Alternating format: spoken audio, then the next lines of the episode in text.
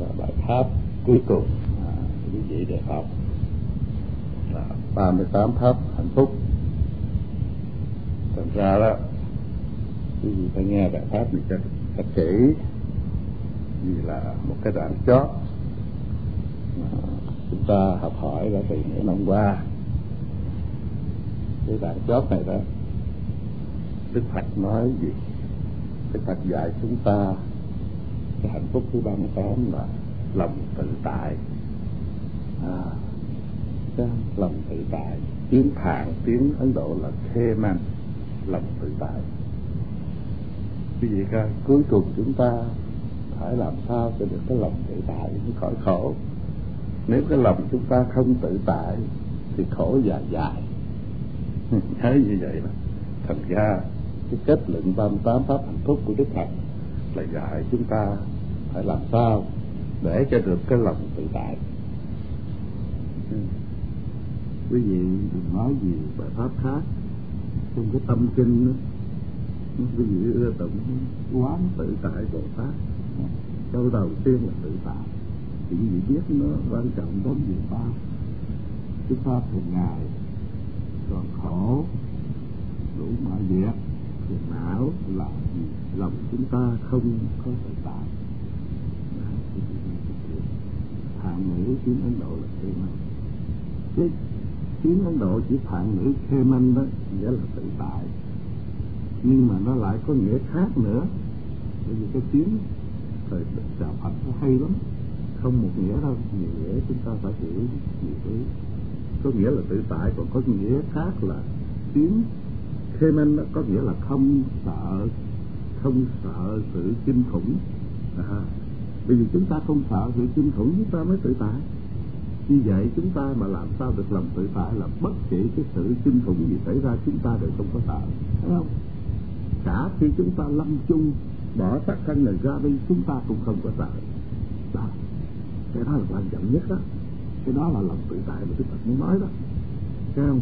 Bởi vì chữ khê man nó có nghĩa là lòng tự tại, mà có nghĩa là không sợ sự kinh khủng. Có nghĩa, một nghĩa nữa là thoát khỏi sự kinh sợ, thoát khỏi tất cả nạn tai. Lòng tự tại là chúng ta phải thoát khỏi tất cả nạn tai. Nếu chúng ta còn nạn tai, chúng ta vẫn còn kinh sợ, nhưng mà chúng ta thoát khỏi hết cả nạn tai là chúng ta không có làm kinh sợ. Như vậy có ý nghĩa là thoát khỏi tất cả nạn tai, trở ngại, không còn bận rộn, được có sự an vui, tiến hóa, đạt cao quý, giải thoát khỏi bốn điều trầm nghịch, nhất đến nhất bậc. Đó, cái chữ lòng tự tại là chúng ta phải thoát khỏi tất cả nạn tai, thoát khỏi trở ngại, không còn bận rộn. Chúng ta thường ngày bận rộn nhiều lắm, thấy không? Chúng ta thấy chút thì như là người này kêu, người kia hỏi, người kia mời, người kia thỉnh, đó. Chúng ta bận rộn, làm sao chúng ta tự tại? Làm sao chúng ta được sự an vui tiến hóa, đẹp đẽ cao quý, mà làm sao chúng ta giải thoát khỏi bốn điều trầm mịch niết bàn? Chúng ta còn vướng mắc với cái tình đời nhiều hơn là chúng ta lo cho chúng ta. Tôi muốn nói trắng quý vị, khi nào mà chúng ta lo cho người khác nhiều quá mà quên lo cho mình ơn đó là chúng ta không có lòng tự tại đâu. Tôi nói đây không phải không cho quý vị lo cho người khác, chúng ta có phận sự, bổn phận mà Đức Phật dạy phải lo cho người khác, nhưng chúng ta cũng phải lo cho chúng ta. Nhớ như vậy đó, phải lo cho người khác nhưng mà cũng phải lo cho chúng ta. Thôi chúng ta có lòng tự tại, lo cho chúng ta đây tôi muốn nói cái gì là sự tu hành, sự tu hành đó. Mà quý vị thường nghĩ, nghĩa là tu hành của quý vị thường tính thường ngày là đi đến chùa thì nó là tu hành. Quý vị nghĩ vậy đó, làm cái gì phải làm ở chùa mới tu hành. Tốt rồi, quý vị đi đến chùa làm, tôi cũng đi đến chùa làm như vậy, nhưng mà cái sự tu hành Đức Phật muốn nói đây là trong cái tâm, không phải cái cảnh chùa. Tôi muốn nói thẳng như vậy, không phải cảnh nhà quý vị ở, mà không phải cảnh chùa. Cảnh chùa, cảnh nhà quý vị trang nghiêm thờ phượng là bề ngoài cho sự tu hành. Sự tu hành Đức Phật nói là trong tâm. Rồi quý vị nói sự tu hành là phải có làm một cái phước gì đó rồi ngồi xuống thắp nhang lại rồi mới kêu tu hành. Đức Phật không dạy vậy. Đức Phật nói sự tu hành là hai mươi bốn tiếng, trên hai mươi bốn tiếng trong tâm quý vị, chờ phút nào cũng phải tu mới được làm tự tại. Mà quý vị chỉ tu khi đến chùa, khi nghe pháp, khi làm phước thì được cái lòng tự tại trong lúc đó thật. Được trong lúc quý vị đến đến chùa đó, được trong lúc quý vị nghe, nghe pháp đó, được trong lúc quý vị làm phước đó. Nhưng mà bỏ cái đó ra rồi là quý vị cũng không có lòng tự tại. Quý vị nghe ra kỹ, thành ra cái lòng tự tại là tâm chúng ta. Bất kỳ giờ nào chúng ta phải nghĩ tới cái sự dạy dỗ của Đức Phật mà tu hành. Tôi muốn nói trắng quý vị vậy. Lòng tự tại đó chia ra làm ba hạng. Cái lòng tự tại của con người đó có ba hạng. Lòng tự tại bậc thấp. À, bây giờ nói về cái cũng có người được lòng tự tại vậy. Cái bậc thấp đó là là tâm vắng lặng phiền não tạm thời. Quý vị cái tâm có khi vui ha, nó vắng lặng phiền não tạm thời, cái đó là lòng tự tại bậc thấp. Quý vị cũng có tự tại vậy, không phải không có, nhưng mà quý vị hơi biết cái tự tại quý vị nó có một lúc thôi. À, nó không phải được hoài. Có khi nó giỏi lắm nó được một hai giờ ba tiếng hay là nửa ngày đó, nhưng cũng quý rồi.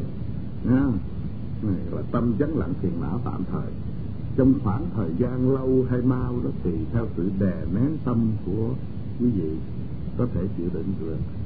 À, cũng như là khi nghe pháp này nè, đó, khi quý vị học pháp nè, đó quý vị được lòng tự tại từ lúc này, thấy không?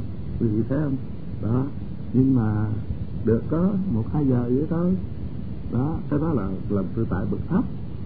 Nha, đó, rồi khi quý vị tham thiền, đó, khi mấy người ngồi thiền đó, mà chưa có được đắc thiền định đó, mới tập ngồi thiền thì được lòng tự tại khi ngồi thiền đó.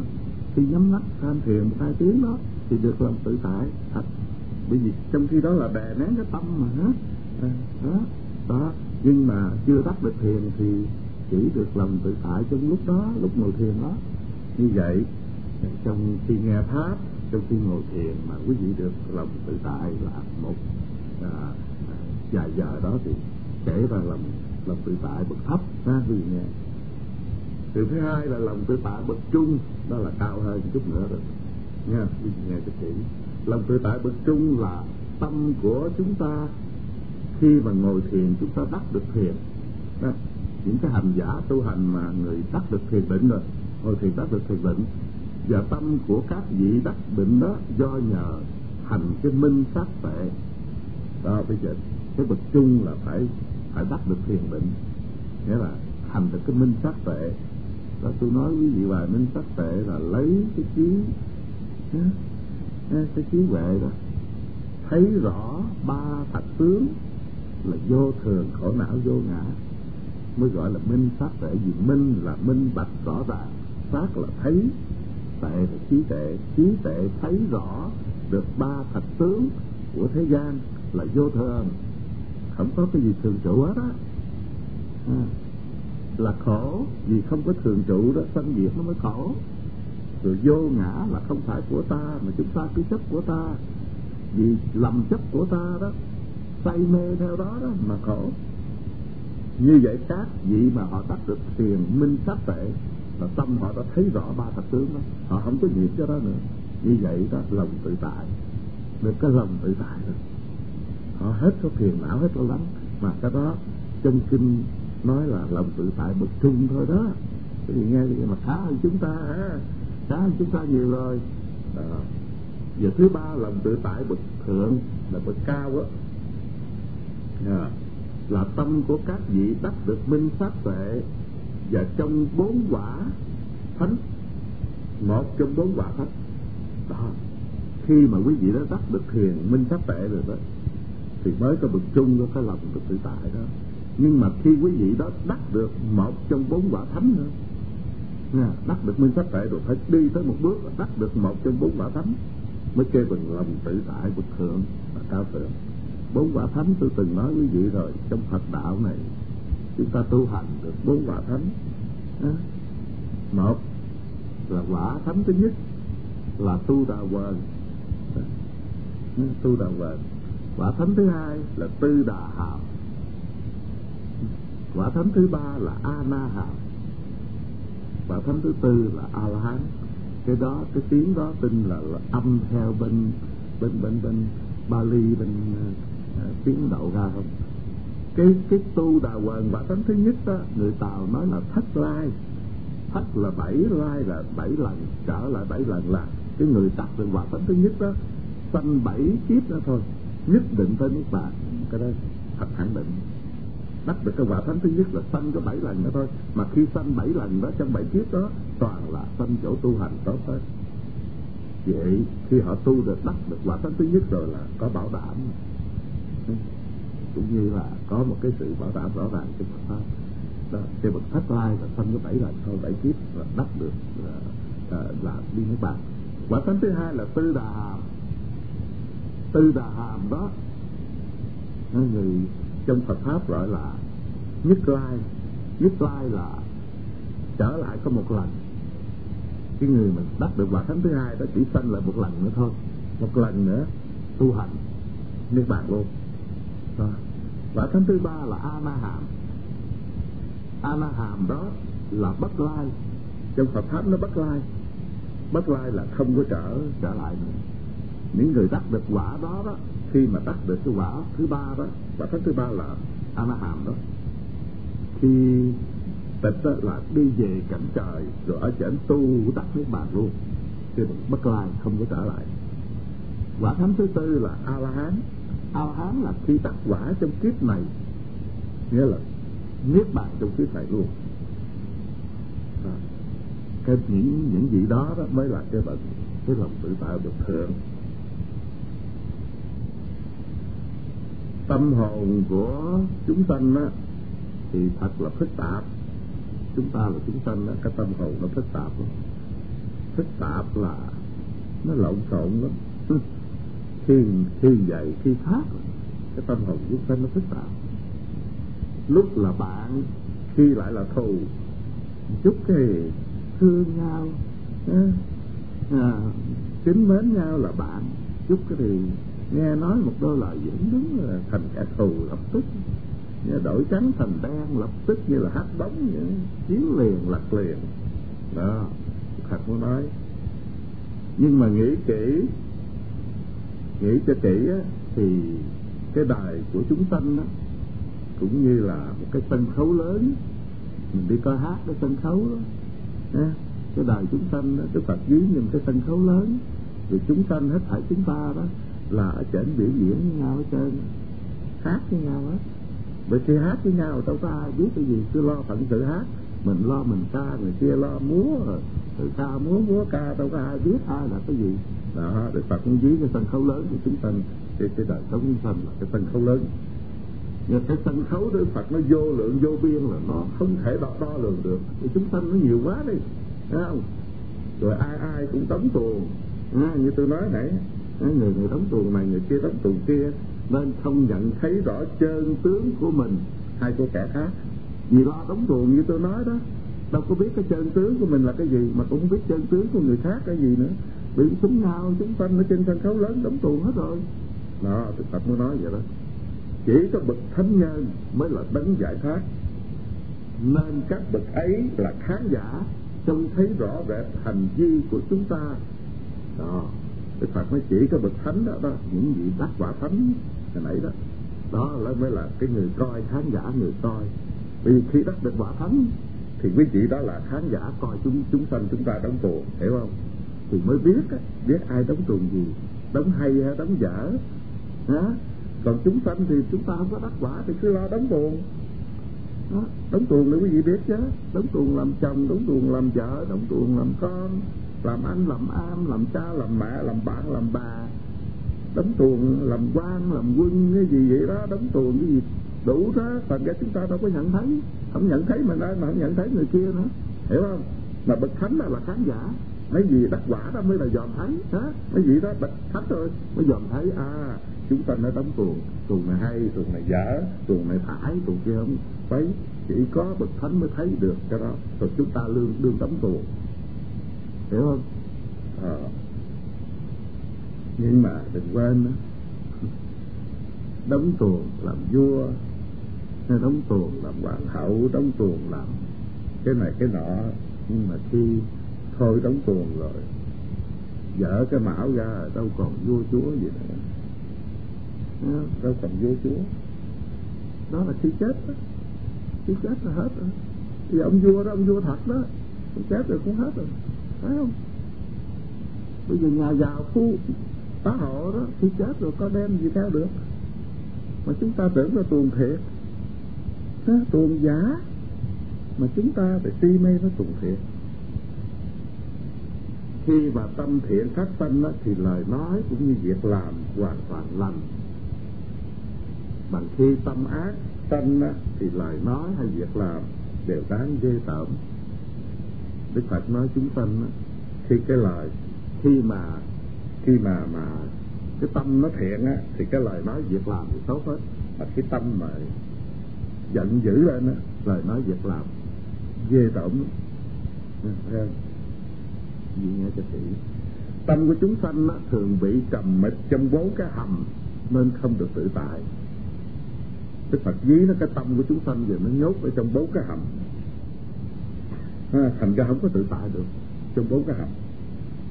Bốn cái hầm đó tiếng Phạn, tiếng Ấn Độ là Kamasawa. Kamasawa là hầm ái dục. Ái dục là tham đủ thứ hết, muốn đủ thứ hết.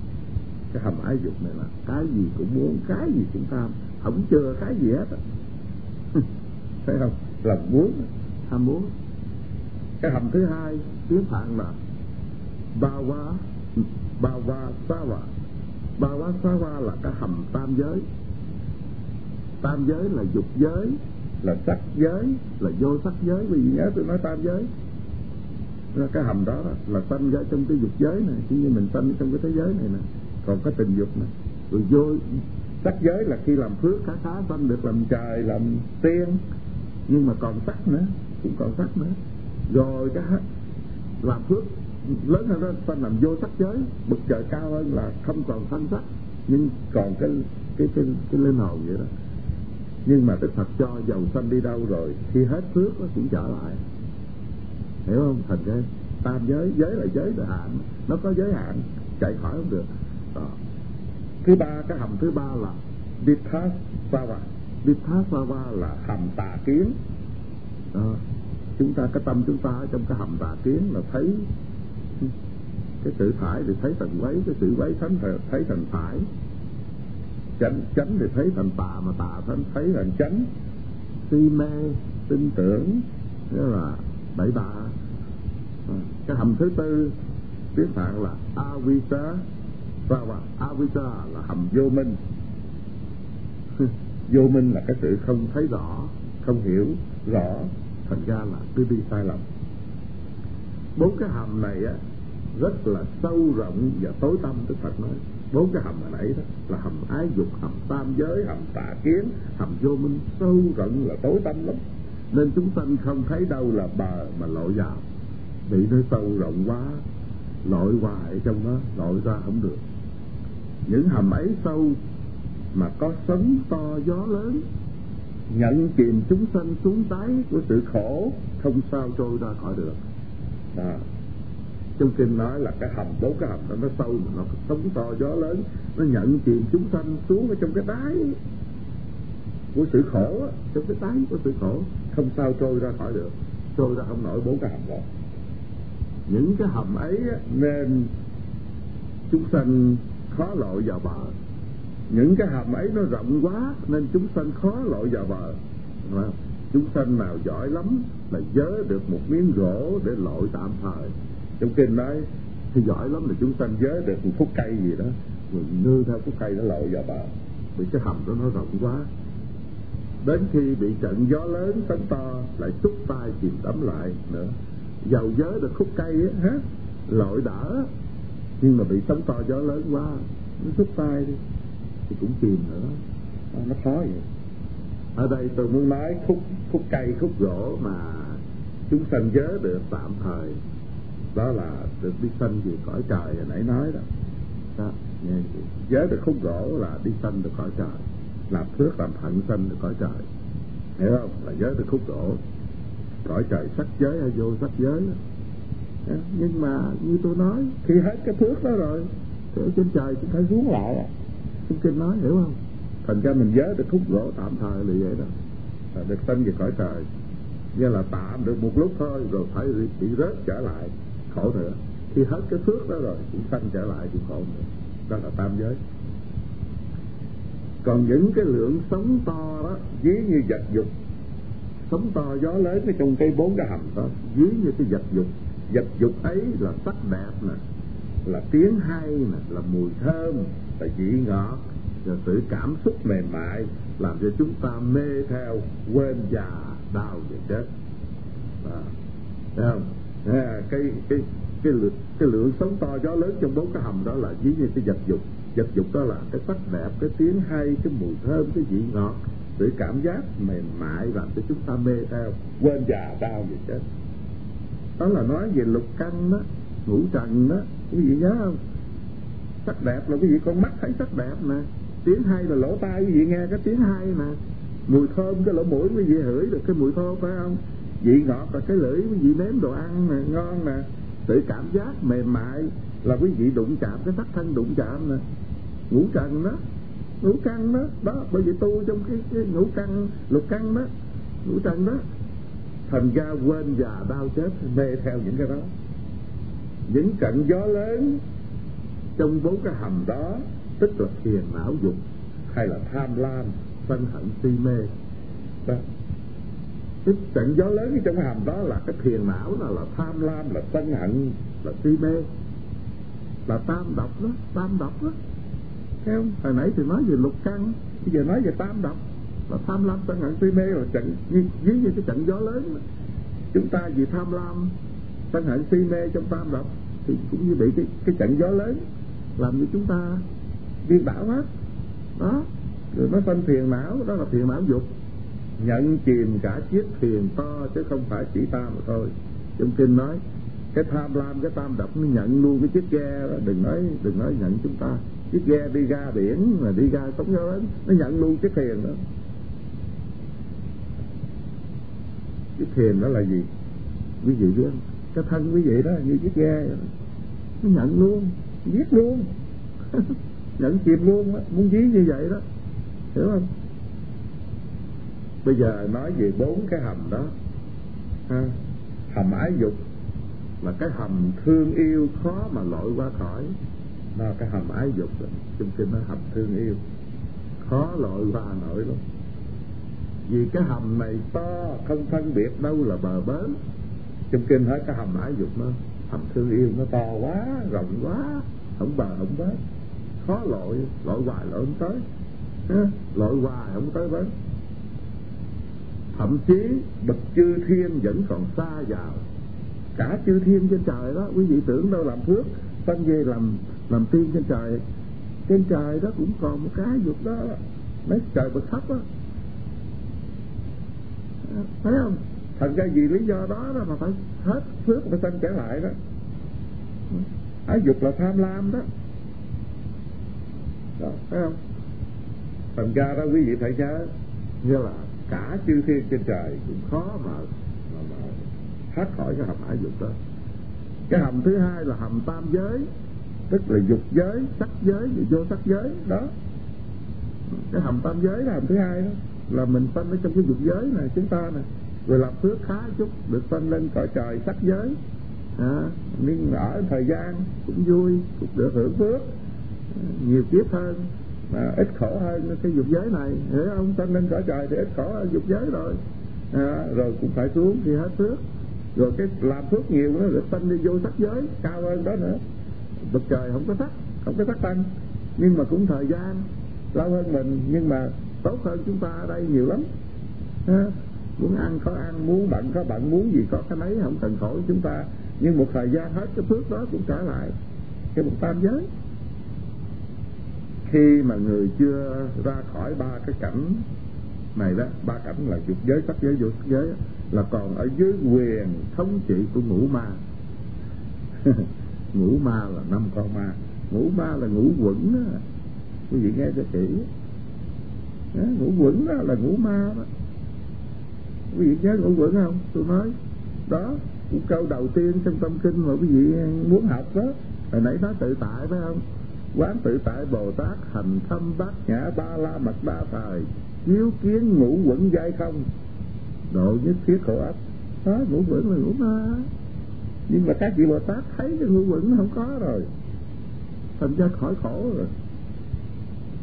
Nếu còn chúng ta lẫn quẩn bị năm con ma nó dẫn đi dẫn lại, một con ma dẫn là đi không nổi rồi, mà còn năm con ma dẫn làm sao đi đâu nữa, đi đâu hả?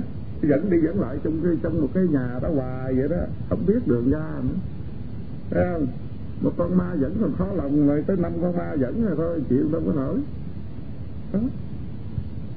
Đó, ngũ quẩn là sắc quẩn, là có thân sắc này là có khổ rồi, mà cái thân sắc này đó có con mắt nè, có lỗ tai á, à độc táo đó, thấy không? Thấy không? Sắc quẩn á, đầu tiên á, rồi có cái cái cái sắc quẩn có con mắt lỗ tai không nói đi, còn cái quẩn thứ hai biết gì không? Thọ quẩn đó, cảm thọ, thấy cái ưa, thấy cái ghét, nghe cái thích được, nghe cái giận rồi đó, đó. Con ma thứ hai, à, nó còn xuống con ma thứ nhất, à, thấy vậy không được đâu. À, làm thịt nó đi nè, thấy không? Còn mà thứ hai xui mà tôi cảm thọ mà nè. Quẩn thứ ba gì mới tưởng quẩn đó, à, thấy rồi cảm thọ thôi thôi, còn năm là tưởng tưởng nhớ nhớ coi, hồi nãy nó nói vậy phải không, nó làm vậy phải không, gây con mắt không, à, trái lỗ tai không, à tưởng á. Ừ, cái quẩn thứ tư gì phải không, hành quẩn đó. Còn đem lại suy nghĩ nữa, suy nghĩ coi phải đối phó nó cách nào, bây giờ nó nói vậy mình phải làm sao, à, đó.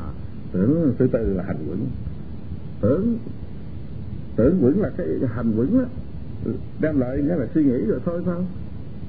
Còn cái thích nữa rồi đem lại phân biệt, à, phân biệt rồi đem lại nhớ một đời làm hột giống luôn, à, kiếp này ăn thua không đủ kiếp ta ăn thua nữa đó.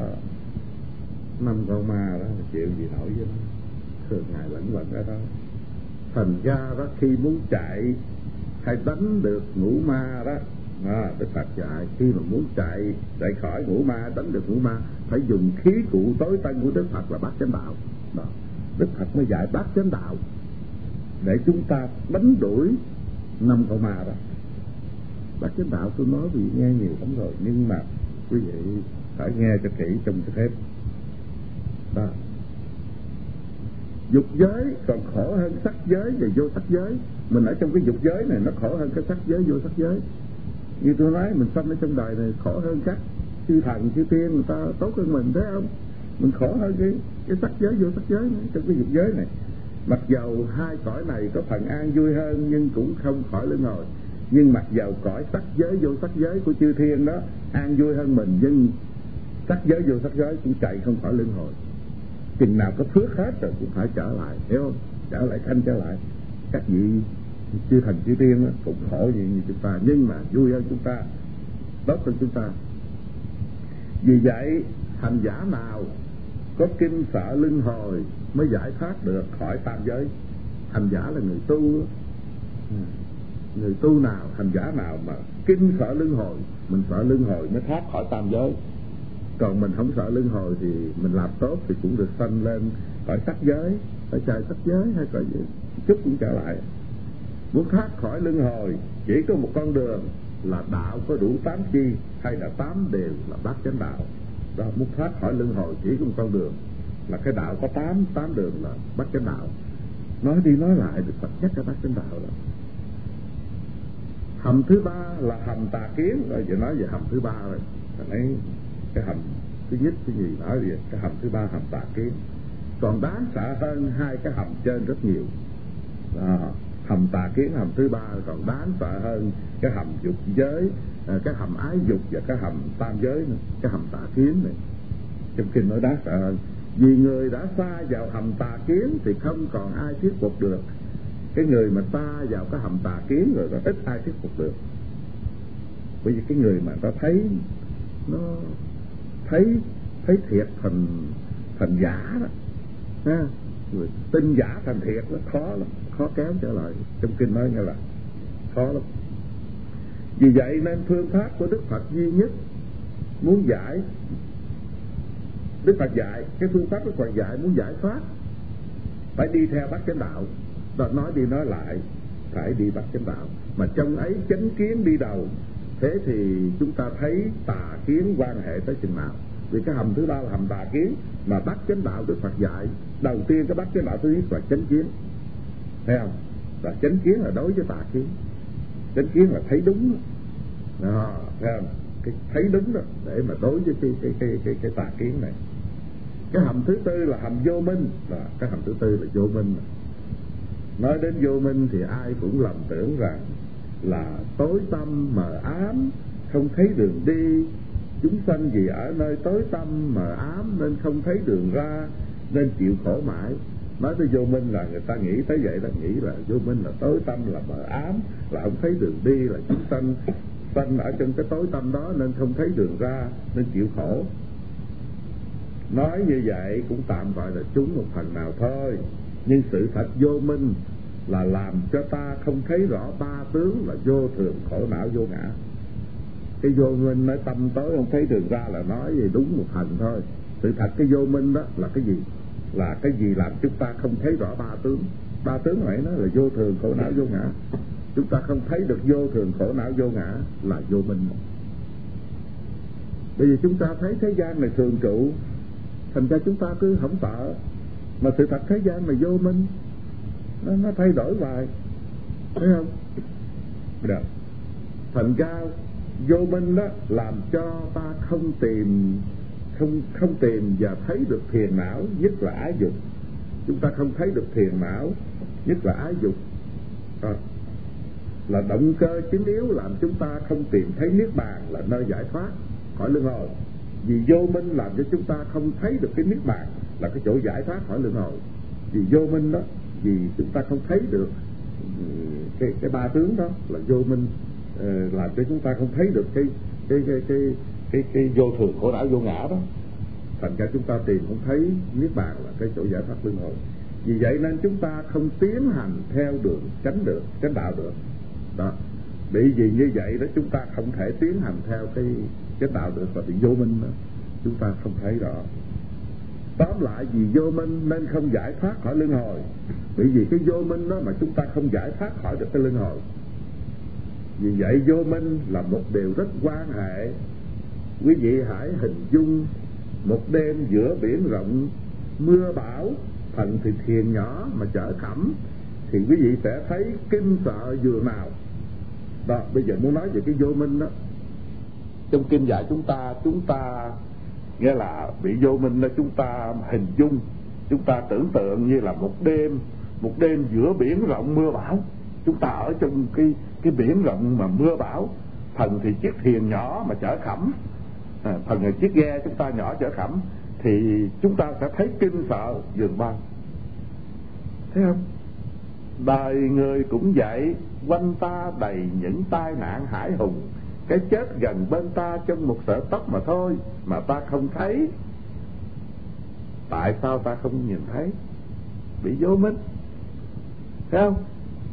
Bây giờ muốn nói rõ cho quý vị nghe là cái đời á của chúng ta sống trong thế gian này, xung quanh chúng ta đó đều toàn là tai nạn hải hùng, mà cái chết thì nó gần bên ta mà chúng ta không thấy là bị vô minh. Cũng như chúng ta hồi nãy nói cho hình dung nguyên chúng ta ở giữa biển rộng nữa, mà chiếc ghe thì nó chở khẩm, mà ghe thì nó nhỏ, mà giông gió bão tố, quý vị nghĩ có sợ không? Đó. Nhưng mà cái biển rộng, chiếc ghe nhỏ chở khẩm, giông gió bão tố, tỷ thí như cái gì? Tỷ thí như là chúng ta đây nè, đời sống chúng ta chung quanh này nè, tin là tai nạn, tin là tai nạn đáng sợ, còn cái chết thì nó gần bên ta mà chúng ta không biết. Cũng như dí như chúng ta ở giữa biển rộng, đáng sợ. Thấy không? Đó, quý, quý vị phải nên nhớ vậy. Mà tại sao chúng ta không thấy? Hỏi, tức là tôi phải trả lời. Vì quý vị thấy tại vô minh che đậy mọi việc, phải không? Đó, vô minh nó che đậy mọi việc á, thành ra quý vị không thấy được cái đó, nên thấy xấu cho là đẹp. Đó, thấy cái sự xấu á cho là đẹp, quý vị thấy không? Thấy ác cho là thiện thấy phải cho là quấy, thấy thấy tà cho là chánh đó, thấy trái với sự thật mà Đức Phật dạy, đó là vô minh. Dướng vô minh muốn nói rõ quý vị là cái gì mà Đức Phật dạy mà quý vị thấy trái lại thì là vô minh. Như nãy nói, Đức Phật dạy chánh, quý vị không hiểu, không nghe, cho là tà. Mà những người khác người ta dạy quý vị mê tà, quý vị cho đó là chánh. Nó thấy trái vậy, hiểu không? Thấy không? Còn những người ta nói cái lời ngay thật, lời phải, quý vị nghe trái tai cho người ta nói quấy, cự với người ta nữa chứ. Thấy không? Thấy không? Thấy không? Còn người ta rủ nhau làm việc thiện thì quý vị chê, mà chính quý vị thì ưa đi làm việc ác. Đó là vô minh. Đó, muốn nói vô minh đó. Đó, nó che lấp hết, làm sao chúng ta thấy được, làm sao quý vị thấy được Niết Bàn, làm sao quý vị thấy được được được, được cái cái chánh pháp. Đó. À, muốn nói vậy. Còn hồi nãy nói là chúng ta như ở giữa biển đó, mà chiếc xe ghe nhỏ chở khẩm không? Sóng to gió lớn. Đó. Biển rộng mà sóng to gió lớn, đó, gió bão đó, cũng như cũng như các con cá nó đang chờ ăn thịt ta. Ở giữa biển rộng quý vị nhớ nó có cá mập, cái này cái kia nó chờ ăn thịt ta đó. Mà hãy quý vị chìm cái đùng người giữa biển là nó ăn thịt rồi đó, hiểu không? Ha? Thì ví như những tai nạn nó chờ đợi trong tam giới nè, chúng ta bị tai nạn nó chờ đợi trong tam giới, cũng như mà chiếc thuyền nhỏ khẩm mà ở giữa biển mà con cá cá mập nó ở chung quanh nó chờ ăn thịt đó, khi khi cái chiếc thuyền nó chìm á, là ví như cái tánh mạng của chúng ta nè, mà tai nạn nó ở chung quanh nó chờ đợi hoài, chờ đợi để giết à, không có biết.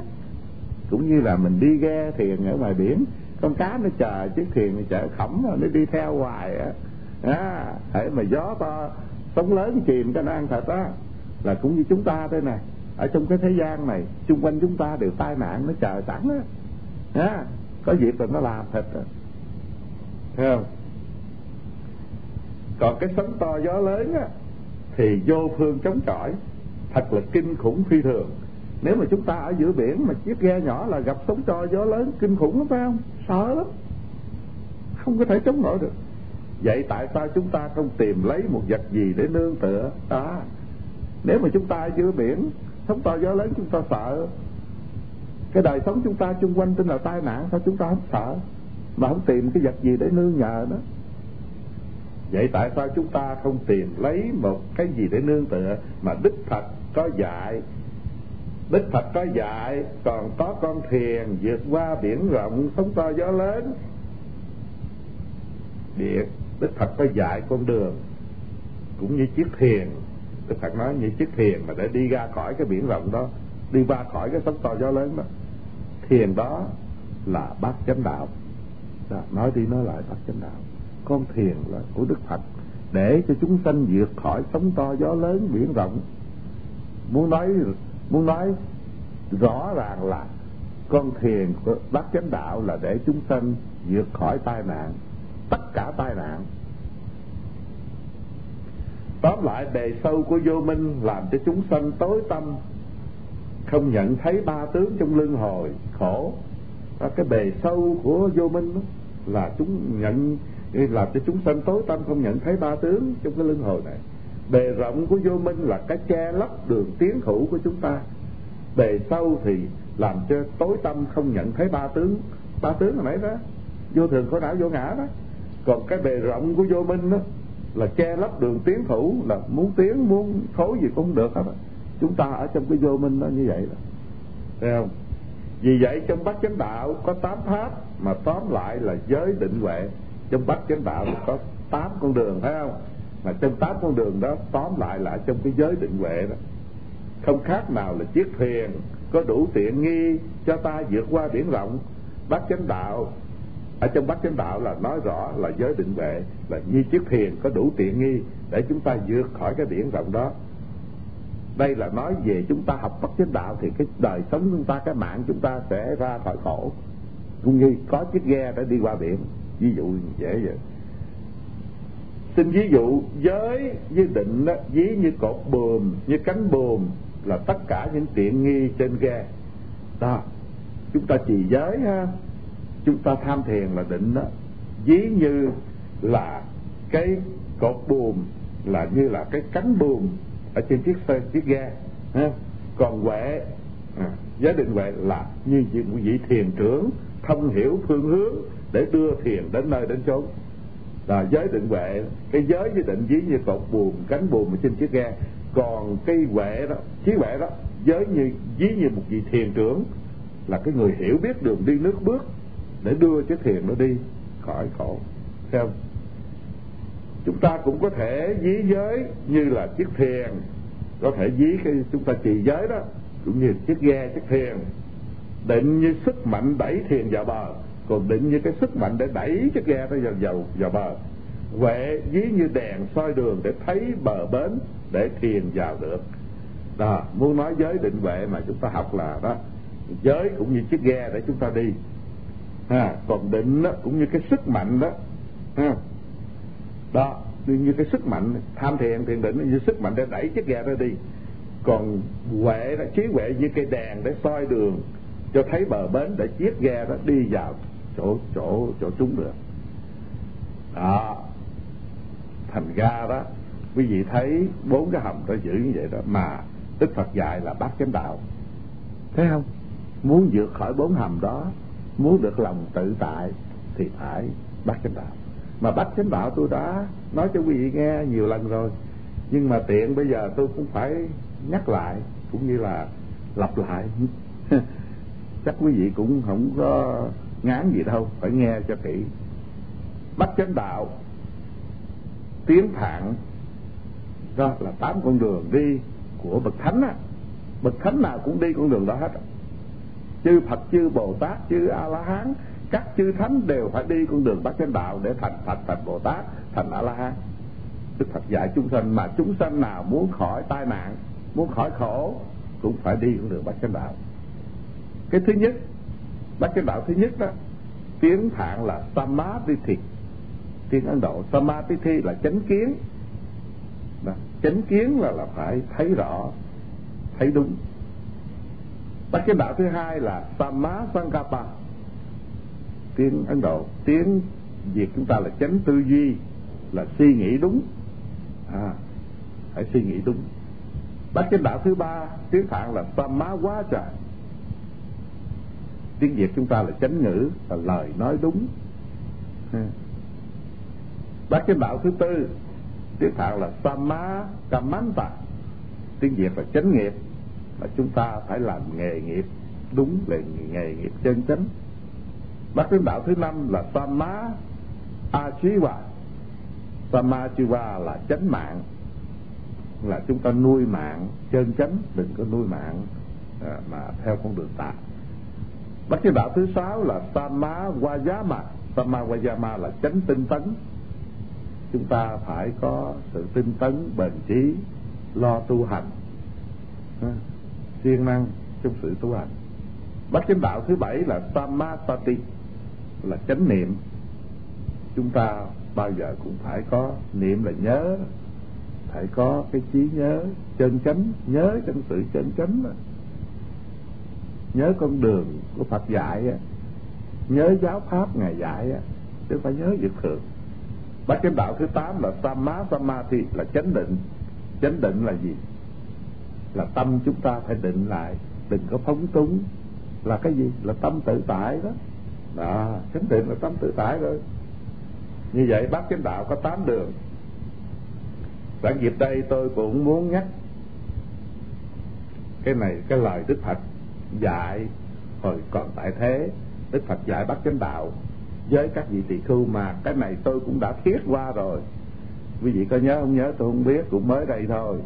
Nhưng mà thôi, sẵn dịp này cũng phải nhắc lại, vì đây là cái pháp quan trọng nhất mà Đức Phật dạy. Bát chánh đạo là đạo đế trong tứ thánh đế. Quý vị học về tứ thánh đế là khổ tập diệt đạo, bốn điều đó đó, nó Đức Phật dạy đó, phải biết khổ. Rồi tập là cái nhân duyên, cái cái cái cái cái cái sự sanh ra khổ, cái gì mà sanh ra khổ đó, đó là tập đế. Rồi cái diệt là cái phương pháp để khỏi khổ là diệt đế, rồi đạo đế là bắt chánh đạo này đó, đó bắt chánh đạo là một trong cái tứ thánh đế đó, là bài pháp đầu tiên mà Đức Phật dạy năm vị Kiều Trần Như, cũng bài pháp đầu tiên mà chúng sanh biết được là dạy dỗ của Đức Phật. Quý không? Bài pháp đầu tiên Đức Phật chọn để mà nói, thấy không? Thành ra đó, đó là tứ thánh đế, bắt chánh đạo là một trong tứ thánh đế, là phương pháp diệt trừ ái dục đó, diệt trừ bốn cái hầm hồi nãy đó, đó cái hầm ái dục đó, đó thấy không? À, quý vị có, có học bốn hầm mà nãy nhớ không đó? À, hầm ái dục là hầm tam giới, rồi hầm tà kiến, rồi hầm vô minh đó, nó để diệt trừ những cái đó đó. Trong kinh Chuyển Pháp Luân, Đức Phật dạy muốn diệt tắt ái dục phải hành theo bát chánh đạo. Kinh Chuyển Pháp Luân là bài kinh đầu tiên Đức Phật tuyên bố giáo pháp của ngài đó, là chuyển pháp luân. Luân là gì? Luân xa là cái bánh xe pháp đó, Đức Phật quay cái bánh, bánh xe pháp cho chạy đó, là cái bài pháp đầu tiên, là trong đó nói gì? Tứ thánh đế là bát chánh đạo. Bát chánh đạo là tám con đường để đưa chúng sanh ly khổ, thoát khổ, để thành đạt được đạo quả niết bàn đó, thấy không? Bát chánh đạo là dạy chúng sanh ly khổ, thoát khổ để thành đạt được đạo quả niết bàn. Đức Phật dạy rằng: này các thầy tỳ khưu, sự hành đến chỗ hết khổ là bát chánh đạo, là chánh kiến. Này các thầy tỳ khưu, chánh kiến là gì? Chánh kiến là: một, hiểu rõ khổ; hai, biết rõ nguyên nhân khổ; ba, biết rõ sự diệt khổ; bốn, biết rõ phương pháp hành để diệt khổ. Như Lai gọi là chánh kiến. Theo đây chúng ta thấy chánh kiến là sự thấy chân chánh, nghĩa là thấy rõ pháp tứ diệu đế. À, thấy không? Đó, chánh kiến lúc Phật dạy như vậy đó, là phải hiểu rõ khổ, biết rõ nguyên. Này các thầy tỳ khưu, bát chánh đạo thứ hai là chánh tư duy. Này các thầy tỳ khưu, chánh tư duy là gì? Chánh tư duy là: một, suy nghĩ xuất thế gian; hai, suy nghĩ không oán thù; ba, suy nghĩ không làm hại người. Như Lai gọi là chánh tư duy. Chánh tư duy Đức Phật nói như vậy đó. Suy nghĩ xuất thế gian nghĩa là suy nghĩ về sự xuất gia đi tu á, Đức Phật kêu suy nghĩ đó mới đúng đó, thấy không? Nếu không thể làm được thì thọ trì ngũ giới, bắt quan trai giới và cố niệm hạnh tham thiền, diệt trừ tội ác. Cái đó là suy nghĩ đúng đó, thấy không? À, suy nghĩ đúng là vậy đó. Đi tu mà không đi tu được thì thọ trì ngũ giới đi ha, bắt quan trai giới như vậy đó. Này các thầy tỳ khưu, bát chánh đạo thứ ba là chánh ngữ. Này các thầy tỳ khưu, chánh ngữ là gì? Chánh ngữ là: một, tác ý tránh xa sự nói dối là giọng ngữ; hai, tác ý tránh xa sự nói đâm thọc là lưỡng thiệt; ba, tác ý tránh xa sự nói hung dữ, độc ác, rủa chửi là ác khẩu; bốn, tác ý tránh xa lời nói vô ích là ý ngữ. Như Lai gọi là chánh ngữ. Đó, quý vị học hoài mấy cái đó. Này các thầy tỳ khưu, bát chánh đạo thứ tư là chánh nghiệp. Này các thầy tỳ khưu, chánh nghiệp là gì? Chánh nghiệp là: một, tác ý tránh xa sự sát sanh; hai, tác ý tránh xa sự trộm cắp; ba, tác ý tránh xa sự thông dâm. Như Lai gọi là chánh nghiệp. Chúng ta không sát sanh, không trộm cắp, không thông dâm là có chồng có vợ, đừng đi thương người khác, đừng đi làm cho phiền phức. Đức, Đức Phật gọi đó là chánh nghiệp, là làm việc đúng. Chánh nghiệp là việc làm chân chánh, không phạm vào các điều ác. Đây có ý dạy chúng ta phải thọ trì ít nhất là ngũ giới, hơn nữa là bát quan trai giới. À, thọ trì ít nhất ngũ giới, không thôi phải thọ bát quan trai giới. À, thấy không? Còn hơn đó nữa là phải ráng tham thiền trong ngày thọ bát quan trai giới. Đó mới kêu à, chánh nghiệp. Này các thầy tỳ khưu, bát chánh đạo thứ năm là chánh mạng. Này các thầy tỳ khưu, chánh mạng là gì? Chánh mạng là dứt bỏ sự nuôi mạng tà, nuôi mạng chân chánh. Như Lai gọi là chánh mạng. Đừng có nuôi mạng tà, nuôi mạng chân chánh, nuôi mạng tà là đi lường gạt người ta lại ăn, làm sự giả dối để nuôi mạng, bóc lột người ta nuôi mạng, nói dối nói gạt người ta để nuôi mạng. Đó, tất cả đó là chánh mạng, là chúng ta nuôi mạng chân chánh, đừng có làm những chuyện đó. Nuôi mạng chân chánh là không bán thú nè, trái lại phải phóng sanh. Có người đi bắt thú đi bán, nhưng Đức Phật dạy đừng có bán thú mà phải phóng sanh, phải cứu con thú đó. Điều thứ hai, không bán người, trái lại cứu người khi lâm nạn. Tại sao bán người?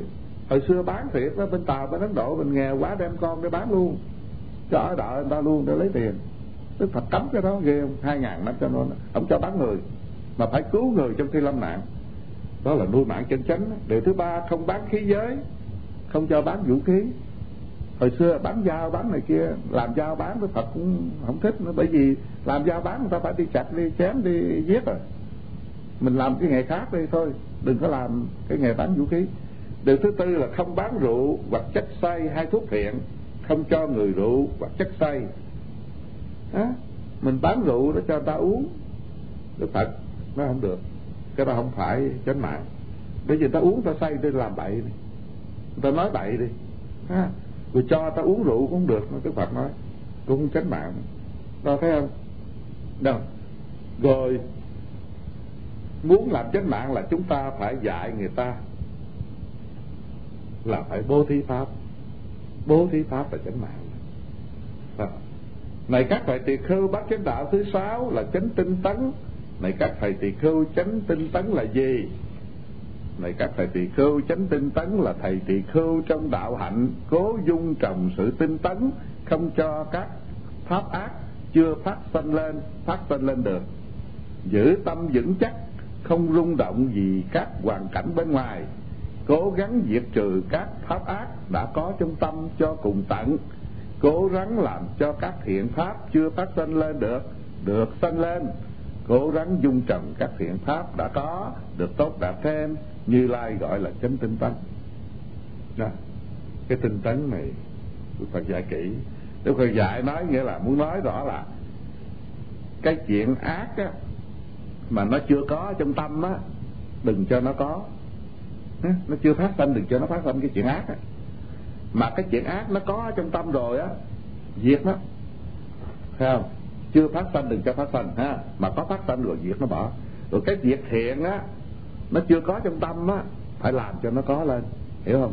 Mà cái việc thiện nó có sẵn trong tâm rồi đó, phải dung trồng cho nó tốt lên nữa. Đức Phật dạy. Đó, thành ra đó, quý vị phải nhớ cái lời Phật dạy, cái chánh tinh tấn là tinh tấn như vậy đó. Chứ không phải tinh tấn đi cờ bạc nha, siêng năng đi đi hốt hốt ma, cái đó không phải tinh tấn nữa, thấy không? Hay đi nhảy đầm, đi party, cái đó không phải tinh tấn, thấy không?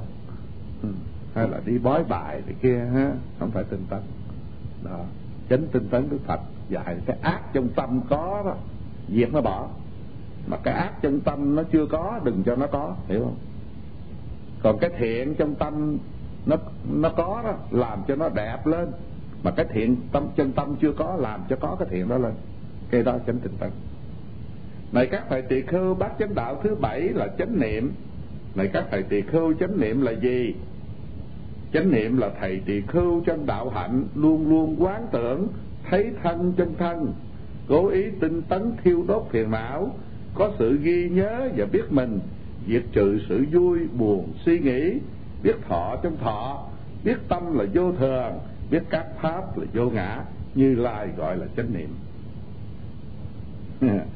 Chánh niệm này Đức Phật muốn nói về cái tứ niệm xứ đó.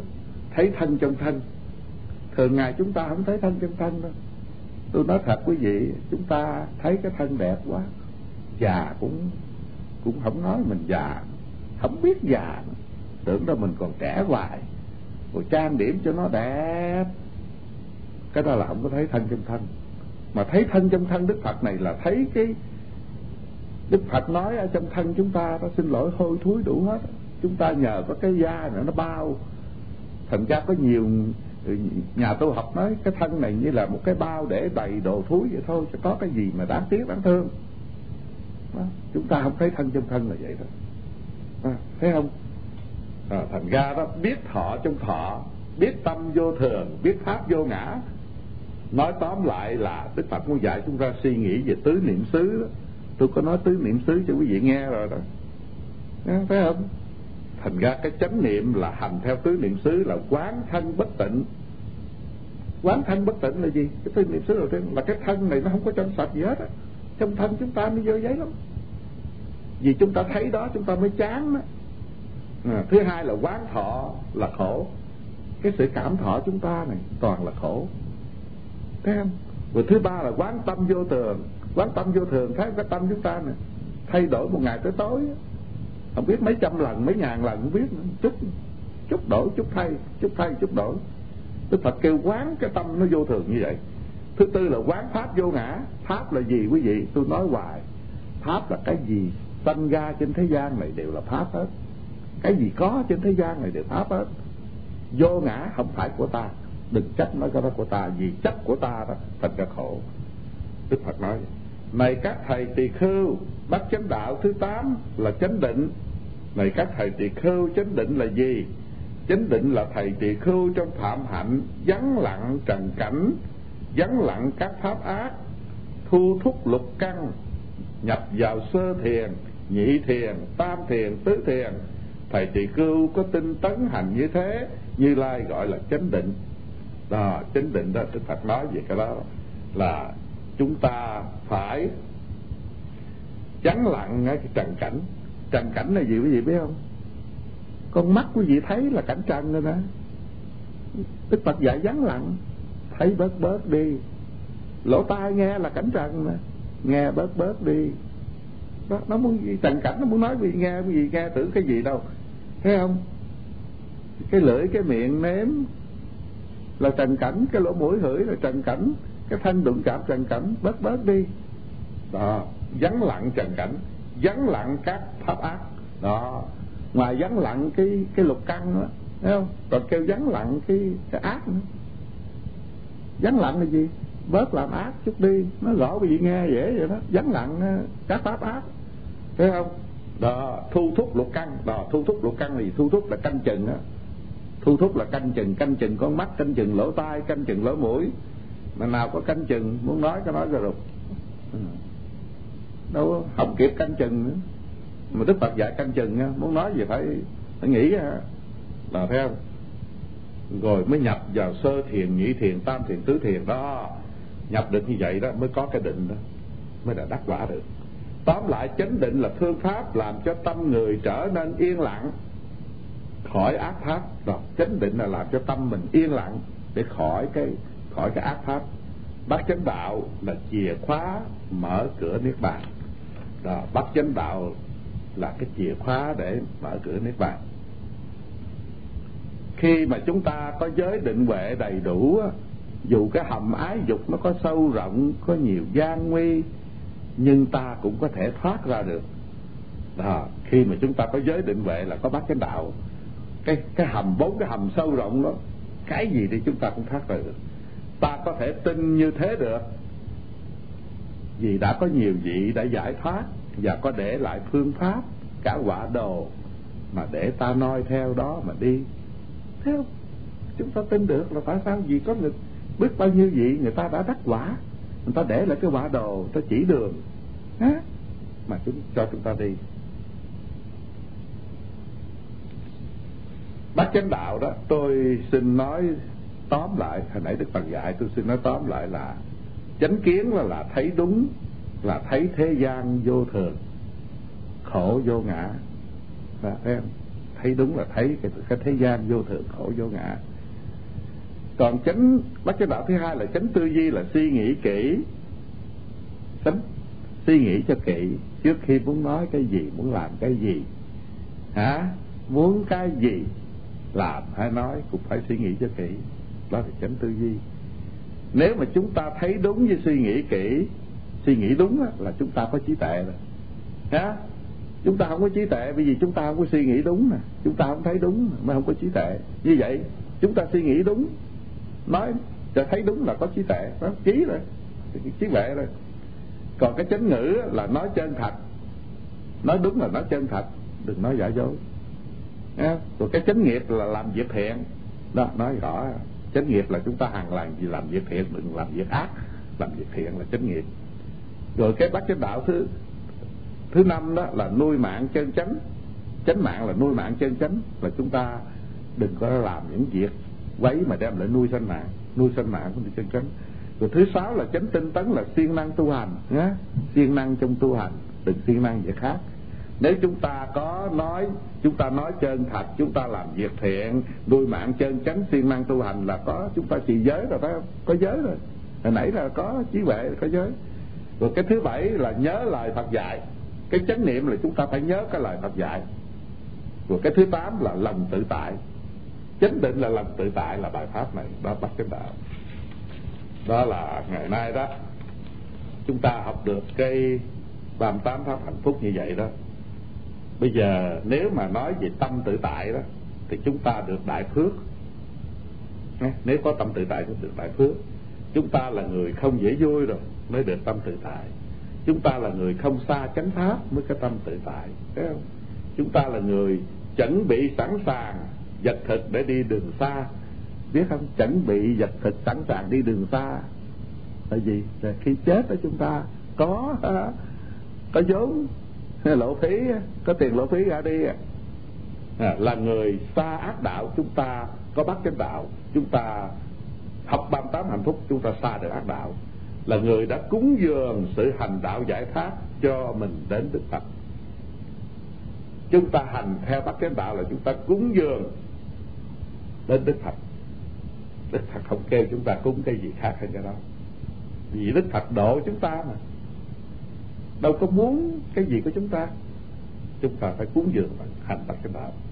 Là người có thân khẩu ý trong sạch, chúng ta có hành bát chánh đạo là thân khẩu ý chúng ta trong sạch. Là người tự tự tại ngoài bốn hầm to, chúng ta tự tại khoan thai tự tại ở ngoài bốn cái hầm to đó rồi, nếu chúng ta hành bát chánh đạo, thấy không? Là người hành theo Phật ngôn, Phật ngôn là lời Phật dạy. Chúng ta hành bát chánh đạo là chúng ta hành theo cái lời Phật ngôn và lời Phật dạy. Là người được hưởng an vui trong mọi hoàn cảnh, chúng ta sẽ được an vui trong mọi hoàn cảnh. Là người Phật tử chân chánh, chúng ta nói chúng ta Phật tử, con Phật, chắc chắn con Phật chưa? Nếu chưa hành bát chánh đạo là chưa có phải con Phật. Là người hiểu rõ Pháp Bảo, chúng ta hiểu rõ được Pháp Bảo, đó mới là chúng ta hành hành theo cái bát chánh đạo này mới là hiểu rõ Pháp Bảo. Đó, đến đây đó thì là cái sự chấm dứt của ba mươi tám pháp hạnh phúc mà Đức Phật kết luận là tự tại, lòng tự tại. Làm sao được cái lòng tự tại, thấy không? Sau đây tôi có vài lời nhắc nhở. Tôi viết ra tới tám trang. Sự thật tôi nói là tôi có thể không muốn viết ra cho nhiều, nhưng viết rồi nó cứ tuôn ra, ngồi đó viết nó cứ ra. Thành ra nó là viết tám trang đây chắc cũng còn ít đó. Theo mà muốn viết thì tình không được, phải bị dặn. Quý vị phải dặn kỹ lắm, quý vị thì hay quên. Thành ra đó viết ra không biết quý vị có nhớ được không đó. Thành ra bây giờ đó tôi xin có vài lời nhắc nhở quý vị trong cái sự tu hành này. Quý vị xin lắng lặng nghe cho kỹ. Như vậy đó, hôm nay quý vị đã cùng nhau học hỏi đầy đủ ba mươi tám pháp hạnh phúc mà Đức Phật đã dạy hơn hai nghìn năm trăm năm qua. Từ ngày hai mươi hai tháng sáu năm chín mươi sáu này đó, tôi bắt đầu giảng ba mươi tám pháp hạnh phúc, cho đến ngày nay vừa chọn đủ sáu tháng.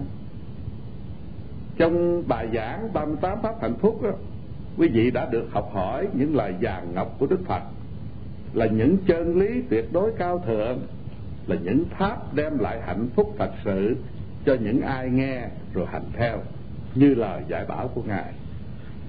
Trên thế gian này, chúng ta đang sống giữa sự sống đầy sự tranh đua, ganh ghét, hiềm tị, oán thù, tham lam, sân hận và si mê.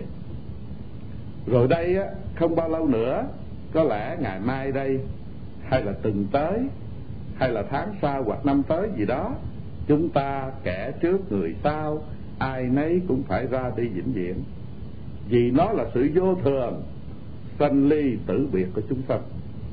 Những gì khi còn sống chúng ta thương tiếc, chúng ta ráng tranh giành, chúng ta ráng gìn giữ, nhưng khi phải bỏ thế gian này ra đi thì chúng ta ra đi với hai bàn tay trắng, không đem theo được gì cả. Cũng như có câu người xưa nói: tiền tài thu thập đa tâm khổ, thượng lộ huỳnh tiền lưỡng thủ không. Chúng ta sẽ ra đi trong sự tối tăm mờ ám, trong sự sợ hãi kinh khủng, trong sự đau đớn khổ sở, trong sự uất ức cô đơn. Nếu trong kiếp sống này chúng ta làm quá nhiều điều tội lỗi là tham lam, sân hận và si mê. Đức Phật dạy ba mươi tám pháp hạnh phúc là ba mươi tám ngọn đuốc để soi đường đi nước bước cho chúng ta, để cho chúng ta khỏi bị lầm đường lạc nẻo, khỏi bị sa đọa vào ác đạo khi lìa cõi trần tục này. Nếu chúng ta hành theo những lời Đức Phật dạy thì khi ra đi chúng ta sẽ ra đi với sự trong sáng, không tối tăm, không mờ ám, không sợ hãi, không kinh khủng, không đau đớn, không khổ sở, không uất ức và cô đơn. Vì chúng ta đã được trang bị đầy đủ do ba mươi tám pháp hạnh phúc này, chúng ta sẽ ra đi với niềm tin vững chắc, với tâm hồn tự tại và với sự hộ trì của chư Phật Bồ Tát. Tôi khuyên quý vị hãy ráng nhín đôi chút thì giờ mỗi ngày để lo tu học, lo trì giới luật trang nghiêm, lo tụng kinh niệm Phật, và thường hay nghe lại cho kỹ ba mươi tám pháp hạnh phúc mà quý vị đã được học hỏi. Quý vị phải ráng lo làm thêm nhiều việc phúc thiện, ráng lo báo ân đến những người có ơn với chúng ta, nhất là phải ráng lo phụng dưỡng mẹ cha nếu các chị ấy còn sống. Đó là những lời dạy bảo của Đức Phật. Quý vị phải ráng lo nuôi nấng vợ con cho chu đáo, lo giúp đỡ thân bằng quyến thuộc, lo cứu độ những kẻ nghèo nàn đói khổ, lo bố thí đến những nơi nên bố thí. Đó là quý vị đang thâu thập lộ thí để dành cho sự ra đi sau này. Nay quý vị đã được nghe chánh pháp rồi, còn không thức tỉnh thì thật là đáng tiếc, vì chung quy chúng ta sẽ ra đi với hai bàn tay trắng. Chỉ có thiện nghiệp hay ác nghiệp mà chúng ta tạo, nó sẽ theo ta như bóng với hình. Quý vị rất có duyên với Phật Pháp, bởi thế hơn nửa năm qua quý vị ráng đến đây chăm chú nghe, học hỏi ba mươi tám pháp hạnh phúc này.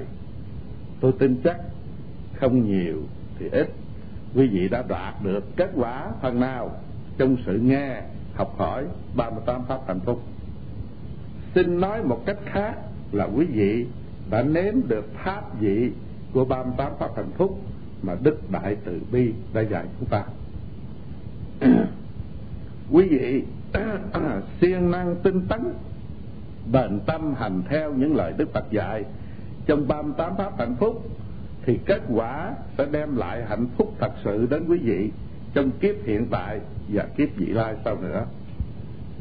Tôi xin thiết tha nhắc nhở quý vị hãy ráng tinh tấn lo tu hành, vì những giờ phút còn sống của chúng ta trên thế gian này rất là quý báu mà cũng rất là ngắn ngủi. Cũng như giấc chim bao, khi tỉnh giấc mộng thì cái gì cũng biến mất cả.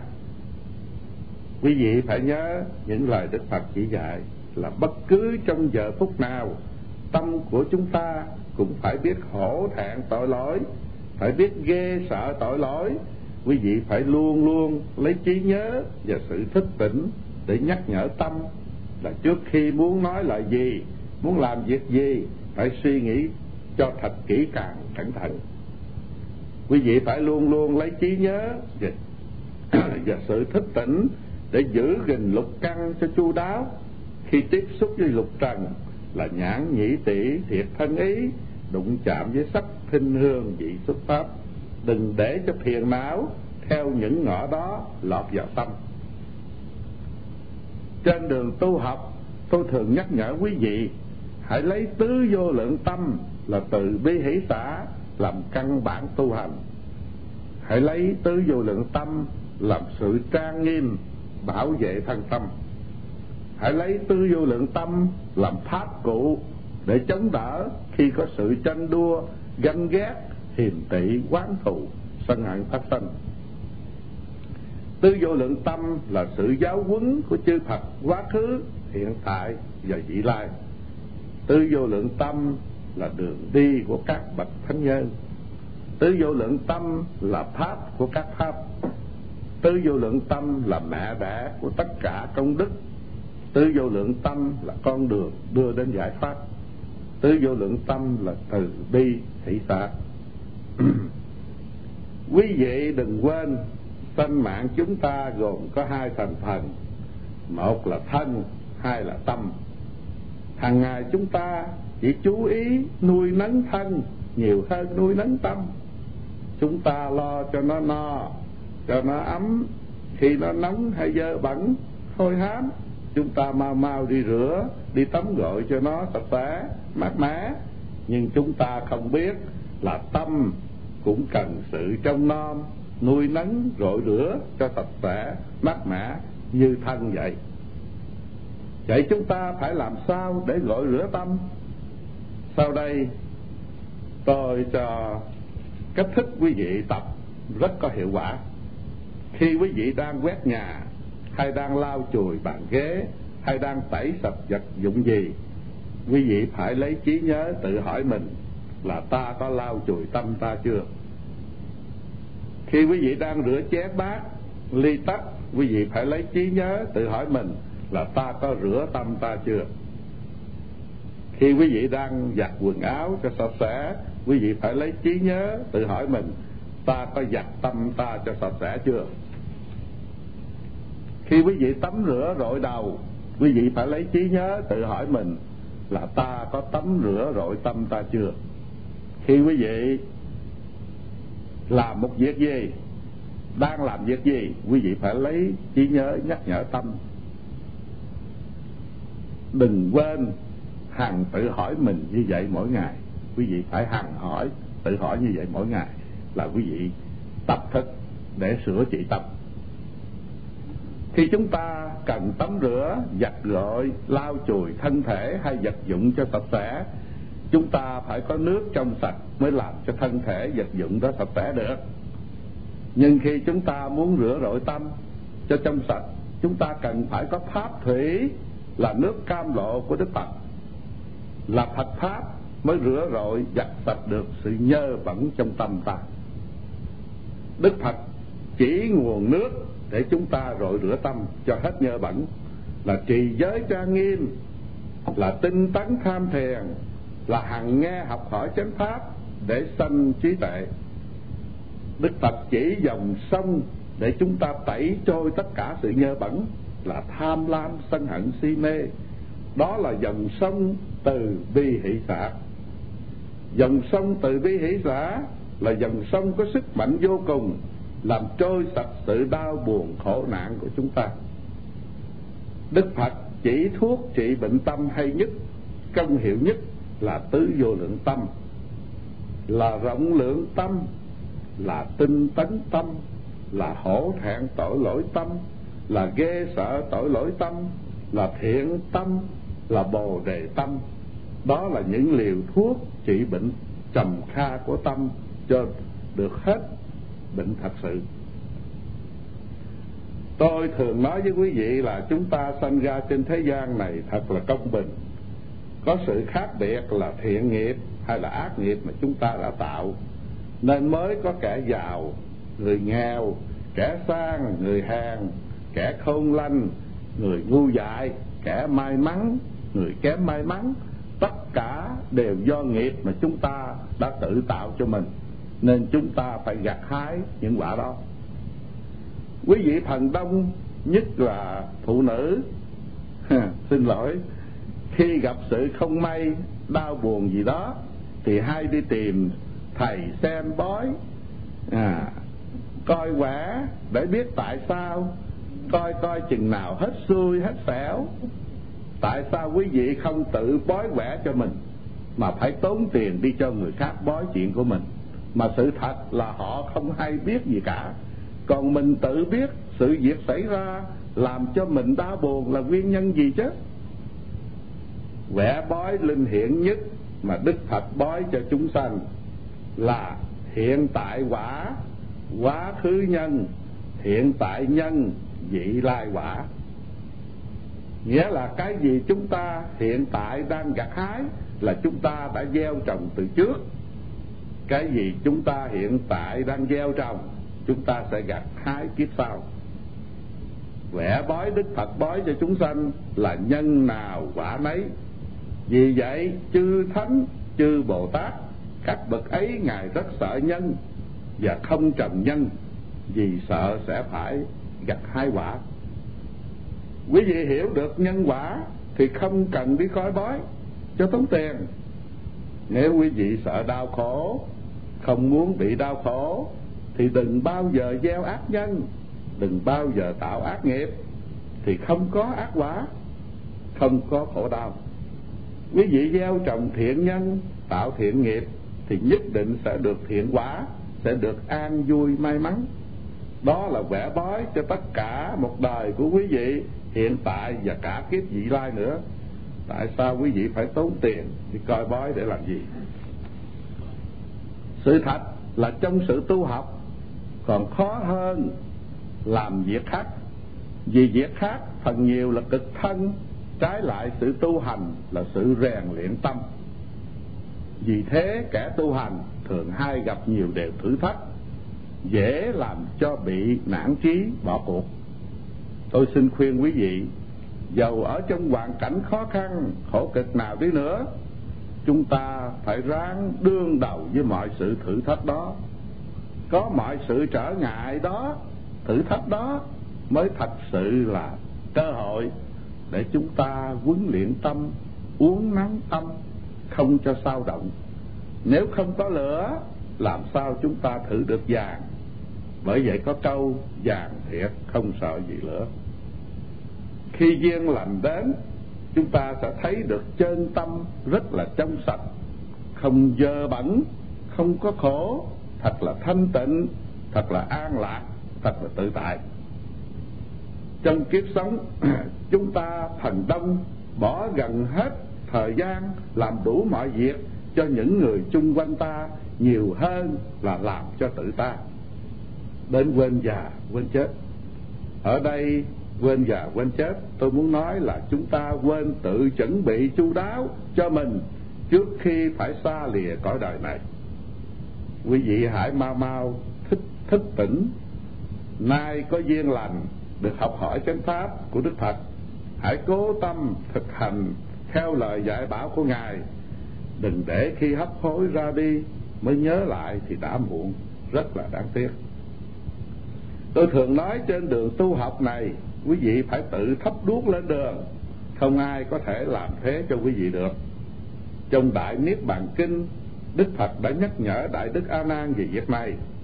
Quý vị phải có niềm tin vững chắc nơi Tam Bảo là Phật Pháp Tăng. Quý vị phải hằng trì tam quy ngũ giới cho trong sạch. Quý vị phải tin chắc trong nhân quả luân hồi. Quý vị phải siêng năng bố thí, giúp đỡ những người kém may mắn hơn ta, cứu trợ những kẻ lâm vào cảnh hàn di đói khổ. Quý vị phải ráng lo tu hành để đạt cho được từ bi tâm, thanh tịnh tâm và bồ đề tâm là tâm giác ngộ. Chừng ấy quý vị sẽ được thân tâm tự tại, an vui trong kiếp hiện tại và vị lai. Vì tôi sẽ ra đi đây đó để lo tu học, nên xin tạm ngưng sự giảng dạy một thời gian. Qua sang năm, nếu chúng ta còn có duyên lành và thời gian của tôi cho phép, với sự học hỏi còn rất yếu kém của tôi, tôi sẽ cố gắng giảng giải bài Bát Nhã Ba La Mật Đa Tâm Kinh mà quý vị và nhiều người tu học rất thích tụng niệm. Sau cùng, tôi xin thành thật cảm ơn quý vị đã cho tôi có cơ hội gieo trồng pháp duyên này với quý vị. Tôi xin hồi hướng tất cả công đức này đến cho các bậc ân nhân của tôi và tất cả quý vị, nhất là cha mẹ thầy tổ của chúng ta. Cầu xin chư thiên dùng mắt bảo với các vị ấy, xin các vị ấy hoan hỷ thu lãnh những phước báo này. Nguyện cầu chư thiên hằng hộ trì quý vị và vũ quyến cho tai qua nạn khỏi, cho được mọi sự như ý. Và xin cầu chúc cho quý vị nghe ba mươi tám pháp hạnh phúc này được hạnh phúc như ý nguyện. Nguyện cầu cho tất cả chúng sanh phải đều chung sống trong lòng từ bi của Đức Phật. Nam mô Bổn Sư Thích Ca Mâu Ni Phật.